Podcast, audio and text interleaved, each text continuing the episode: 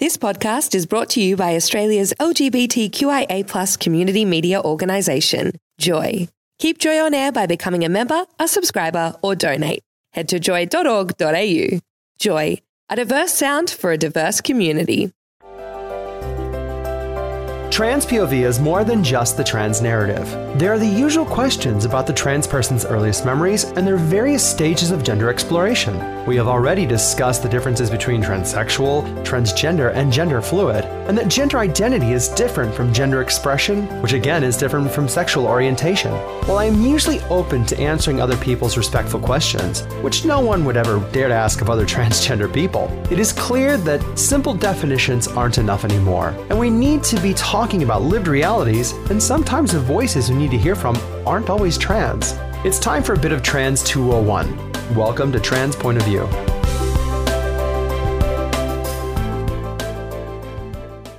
Hi, this is uh, Trans POV. You listen to Mama Mish. I've got Bowie, Lizzie, and Taylor on the phone. Now, it's crowded house today. How's everyone going? Very well. Really great. Come on, you can speak in there, Taylor. I know you're driving. I know I'm driving. I'm uh, in sunny Bris Vegas. It's wonderful up here, 38 degrees, having a ball. See, we're we're we're covering the, the whole island down here. Now, no, no, Taylor, we were we were talking a bit before about public and perceiving and stuff. Can, can you take us into a bit more depth on this? Okay. Um, what I saw from a lot of people recently is perception of transgender people as far as how they see us first, and too afraid to ask the question as anything basic. They, they don't they don't want to come up and ask the question. They just have this perception of us as some sort of objective sort of thing. They go, oh, gee, this is something I'm not used to. But when they do approach us and ask us a question on a one-on-one basis, they find out we're just the same as everybody else. I mean, Yeah. I think that's one thing. Yeah. No, that's one thing I actually found. It's funny we're talking about this because I actually had something similar than this this morning. I went to, um, you know me, you guys know how crazy my mind works, and I was up at four o'clock this morning, and uh, we got a cafe near me that opens up at five, and I actually ended up having a sit down with a guy who is um, th- this guy's tattooed. He's he's got scruffy beard. He's he's looked very bogan, and and normally when we see guys like that as a trans person, you kind of go, yeah, stranger danger. And so I I didn't really approach him or, or connect with him very much. And I then went and um, um, finally he and I broke down had a weird conversation. But he said to me that he was actually too afraid to actually approach trans people because he was too afraid of what kind of backlash would come. To. He goes, "Oh look, I I'm typical Aussie. I I take like to take the piss. I don't really stress too much about you know it's it's our way of connecting with each other." He goes, "But for some reason, I just find I can't do it with trans people." He goes, "But yeah, you're you're, you're totally different, Michelle." And it got me thinking as well, like you know how we are perceived, and and and I even find myself, which I was quite disappointed. I'm judging him uh, in his the cover of his book instead of actually taking the chance to flip through the pages. um, it's one of those things that I find as a, as a more recent transgender woman coming out and finding that I have a lot of friends and I had a lot of family who have been extremely supportive. I think I'm one of the very, very lucky ones to have that. However, in the general public, and, I, and one of the recent examples was I have a I have a daughter, and um, yes, I've got to go and do the shopping just like everybody else does. I go down the aisle and all I hear is this down the road, Daddy, can we go and get this for get this for me too? of course, what happens is everyone starts looking at you straight away and do that look like a German Shepherd's had a high pitched voice at them and they sort of do that head tilt. Yes, I I can empathize. That's that's been my past four years as well. You know, like it- it's great when when kid when, when people want to go and, and say, "Oh, girls, how's your mom?" This and that. No, that's my dad, and people get confused. But what about things like toilets? Like, Bowie, you and I were talking about this earlier. We were having some some lunch, and we were talking about toilets. And I, today I'm I'm presenting a bit more masculine than normal. Um, and I was w- had a moment where I went to the toilet, not realizing because I could use the women's toilet, and the lady checked the door as we are as I'm approaching, and she was like, "Oh, am I in the wrong toilet?" But you've had this problem. Oh yeah, I have that. I have it all the time. I've had people uh, even say stuff to me and approach me and like, "Do you know this is the ladies?" It's like, yeah, yeah. Thank you. like, do you tell that to everyone who comes in here, or, Yep. or am I just a special case? but I've even had um, guys follow me into the toilet thinking it's the men's room as well. So It's um jeez. yeah, just it's like strangely presumptive that I guess from the, the back I present as male, Mm. so they're just like "Mm, follow me, don't look at the door, just Yeah. just walk on just, in. just follow on in. what about you looking in the toilet with Bowie? And do, do you ever like? Do you ever sense a bit of that yourself as well from what's going on, or Um, sometimes. Yeah. It depends on the it depends on the environment, and it also depends on if we both walk into male toilets. Yeah, because I'm sometimes fine. I, I'll I'll swap between. I'll go to the men's if, Oh. if I feel like it instead of the and ladies. you, and you follow Bowie? yeah, it depends. Yeah, depends on how long the lineup is. yeah, Yeah, I, I don't blame you. yeah. yeah. I've never been questioned in the men's. I've had like glances, but never um, like the comments that women will make to me. The guys will just like give me a quick glance, be like, "Oh, all right." But Yeah. yeah, it's the ladies that I just like. I mean, I guess they must feel a bit more threatened. Think seeing someone I think presenting. this leads on to the question of um, of being clocked as such from from all sides of the transgender perspective. Um, being clocked, as as we all know, is, is basically a term where we where we say um, other people have, have seen us for who we are from another from another perspective. Um, being in the toilet as such, yeah, that's one of those examples. However, that, that clocking as such, it, it's one of the things that I found is a lot easier now to cope with, uh, as opposed to when I first came out as a transgender woman and finding it that was really difficult and thinking over and over and over again, oh, these people are going to see me, they're going to do this, uh, what are they going to say about me, what are they going to do to me? And it's become less and less sort of intrusive in my brain to say, yeah, that's fine. I'm fine with this now. There's no, there's no problems. If they find me that way, then so be it. Let them process it themselves. Do you think we, everyone in, in, in, in the conversation here, do you think we all actually put too much weight on the whole passing and clocking thing that it, bec- it actually contributes to our dysphoria that we have? as in like a, a sensitivity, like you're going to be more aware that people may be looking or commenting and stuff like that. Mm-hmm. I think I think myself, I, I know I've been aware of it for a long time. Um, I came I came down here from Queensland where I received a lot more comments and like shouted comments out car windows, comments in the shopping centre when I would just be walking around and stuff like that. So I think for myself, I am almost expecting it from people because it's kind of been such a big part of my background. So yeah, I think maybe in my case, I, I may sometimes see things that aren't necessarily, or someone's looking at me, but I'm like, oh, they're like they're eyeballing me. This is they're thinking something bad, but they may not be. They might just be like, oh, look at that person. Hmm. But for me, for me to perceive it always from that kind of negative aspect. I Yeah. think, yeah. Lizzie, you, you kind of float in people's headspaces. Do, do you see this as well, that we maybe put too much weight on just we're too afraid because we're too afraid of how people respond or or what what do you think Yeah, I think um, there is a sensitivity towards it, especially if you're looking out for it. If Hmm. you're not looking out for it, then you won't see it. It's kind of like um, what you focus on, that's what you will see. So if you're looking for something, that's what you'll see. You know, Hmm. you'll, you're more likely to see it. so we create we basically in some ways almost create make the dysphoria worse by by looking out for it or, or trying to find it by focusing on it. Hmm. Yet if someone walks and does and chooses not to focus on something, then they won't they won't see it, or at least it won't affect them, won't bother them. It's kind of like um, focusing on the positive things in life.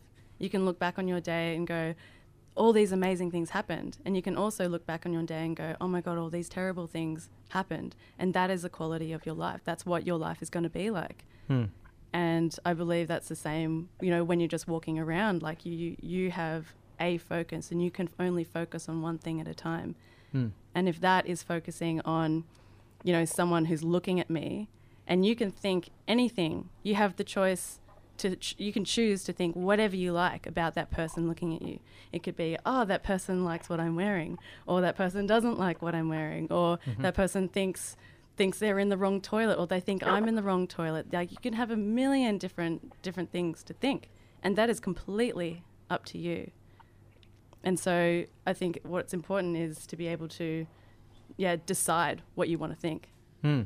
Yeah, because I'm saying a lot of us didn't really think about too much of it before, Now, like as soon as we we came out and sort of said, okay, look, I am I am transgender. I'm being honest. I'm gonna not be honest, but I'm gonna out. I'm become out. I'm going to actually declare it. I'm transgender.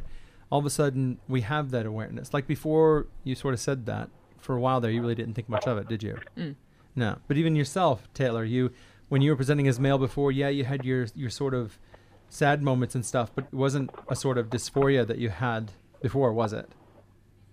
yeah, the, the dysphoria I, I sort of came through changing over from, from male and also too coming out to my friends as well and they, their expectation of me once I told them I was transgender they expected me to be Priscilla Queen of the Desert out and drag the whole kit and caboodle and Well, you are that. You you I- are that now anyway, aren't you? no. fabulous, darling. No, it is just, it is just, um, I, I am me. I am who I am, and, and it's and I have my own style. Yeah, there's a bit of an adjustment and a bit of a change over here and there, but the style is age appropriate. The style is um, who I per- per- perceive myself as, and I think that's with anyone, with any, even with any subculture, no matter whether it's transgender or not.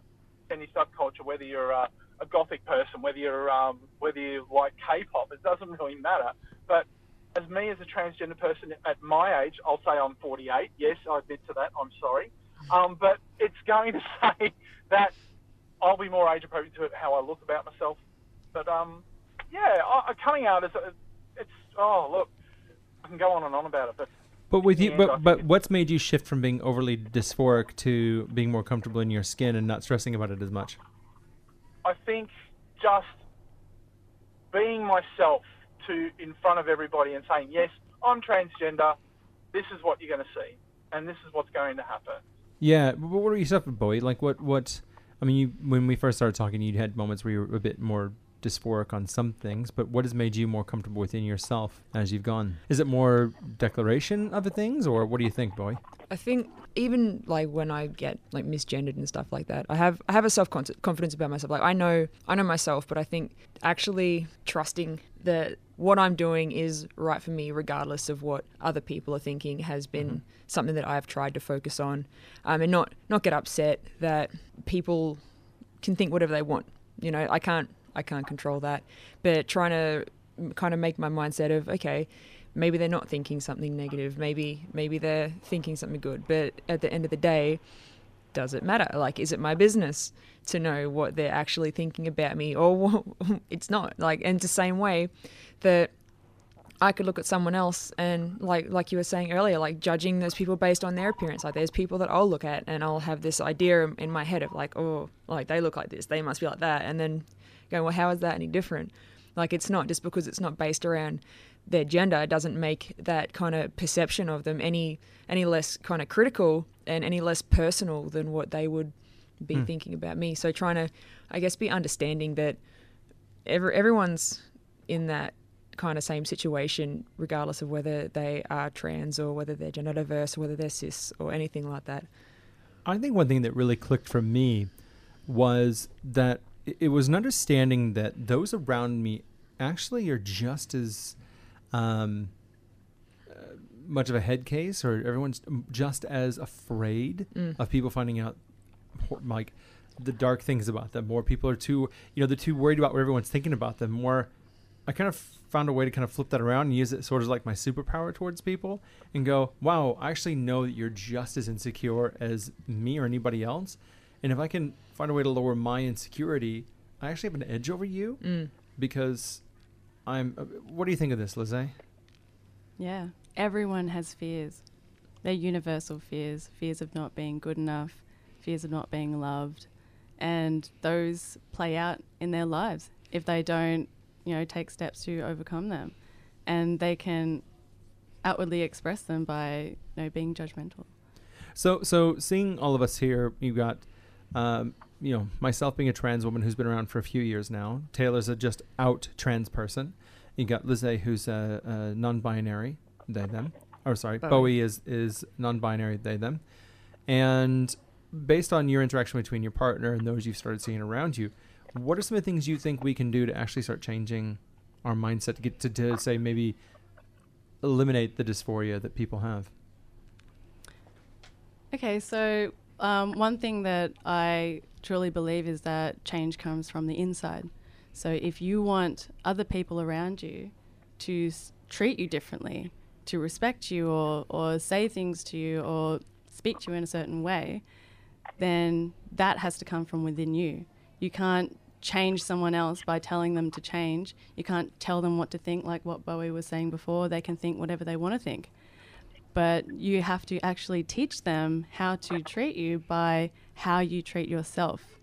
And all change comes from the inside. So when we start to love ourselves and respect ourselves, and that is by treating ourselves well, um, talking to ourselves nicely. You know, that little voice in your head that keeps saying things like, I don't know, whatever you're saying to yourself. It can be positive or negative or anything like that. Like we all have one. Oh, you don't hear what mine's saying right now. you But know, if- you know you want a cookie. No. Yeah. but yeah, like speak to yourself in, in ways that you want to be s- spoken to and respect yourself. And, and when you start doing those things, like looking after your body, looking after your health, looking after your mental health. And when I say looking after your mental health, like having excellent mental health is personal development. It is actively going out and being a better person and making sure that you have a strong mind so that anything, any challenge, anything that comes your way, you are able to overcome. No matter how people speak to you, you won't be affected by that. And you will be able to see them with love and compassion and understand that they are just, they're human beings doing the best that they can, knowing what they know. And, and, in, and when you know that kind of stuff, when you have that strong mind, then that's when we become free. And see, That's this is an important. Um, sorry. No, go ahead. That was an. That, yeah, that's an important subject actually, as far as um, transitioning with everybody is concerned. Is the fact of the mental health side of it. For me personally, I think having some level of resilience there as well, preparing for the negativity that's going to be drawn towards you. I'm not saying negativity. I shouldn't say negativity drawn towards you, but the uh, you're going to be prepared for some pretty out there questions as such, and also how people perceive you in a negative way. You've got to be have that resilience there with yourself. So, as part of my transition, what I did, I didn't really sort of come out for another 12 months before I sort of said, right, this is it, this is me, I'm going to do this.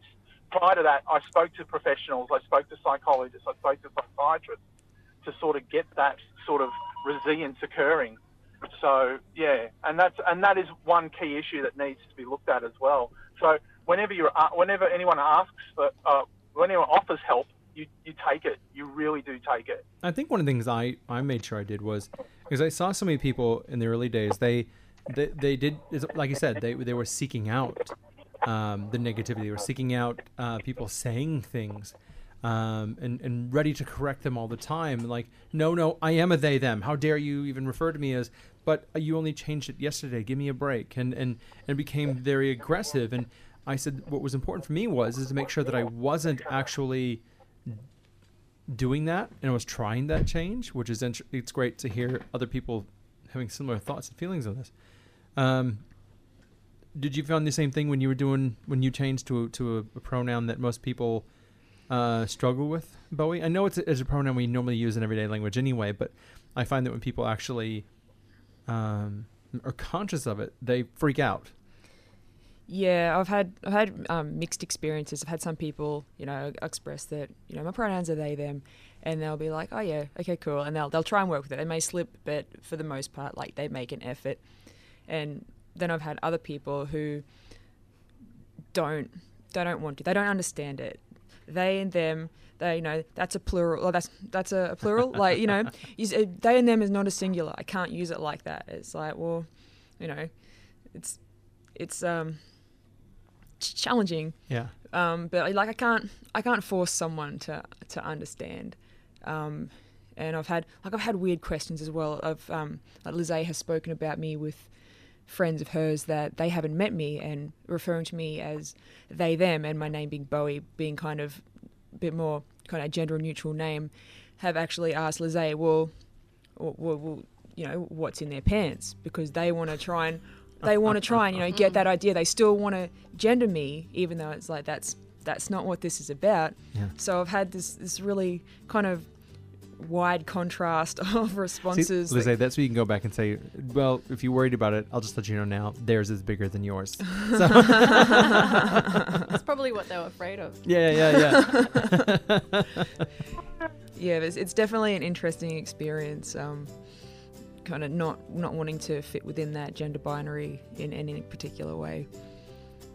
Well, I guess we're, we're, we can come to an end here, but I think I think with the the idea is that is that when we're coming out in, in transition, it's clearly, in some ways, we're looking for the things to make us that makes us dysphoric, and it's finding ways to mentally challenge ourselves and, and find mentally um, constructive things to do with our time and, and, and growing ourselves and um, we're also being patient to educate those around us and like friends and family and stuff. So I'd say that's pretty much where we're at with that one. Yeah, that's it. That's educating. I think the other thing is education with the family. It takes time, and I think there's a timing thing depending on what your situation is. Um, yeah, I've as a newly coming out sort of transgender person, putting it out to my family was one of the hardest things I've ever done in my whole life. Um, to your friends, yep, that's fine. To sort of your, your, your friends that you've been, not your acquaintances, yeah, that's okay. But to your family who know, you know the reactions, what they're going to come. Well, you actually don't know the reaction, what is going to come out of it. But I'm finding it now more so. Well, you didn't. Um, no, I didn't. I didn't. I had no expectations, and I, I was. You can see before I was. Um, Michelle, you saw me how anxious I was to see my parents and all the rest of it, and, and tell them what was going on. Um, but once I did, the biggest weight off my shoulder ever, as they accepted me for who I was. But there are going to be those parents who won't accept it, and they won't, um, or they find it difficult to understand what's going on. But I believe people will take time to process that, and you've got to give them time to process that information because it's such a huge change. Whether whether the whether someone who's transitioning is 20 years old, 10 years old, or 40 years old, it doesn't matter. It's there's a time to process and change on, on that. Exactly. The younger kids, yeah, it's a different story. And I Yeah. understand. I understand being a 20 year old myself. So, you know. Ah, yeah, So, well, thank you everyone uh, so much for for um, coming in and, and having a chat about this uh, this topic. It's a it's a very it's definitely something we'll be revisiting. I'm sure more often. Definitely. Um, and again, thank you so much for coming into our space, Lizzie, and uh, and uh, being a, a great ally.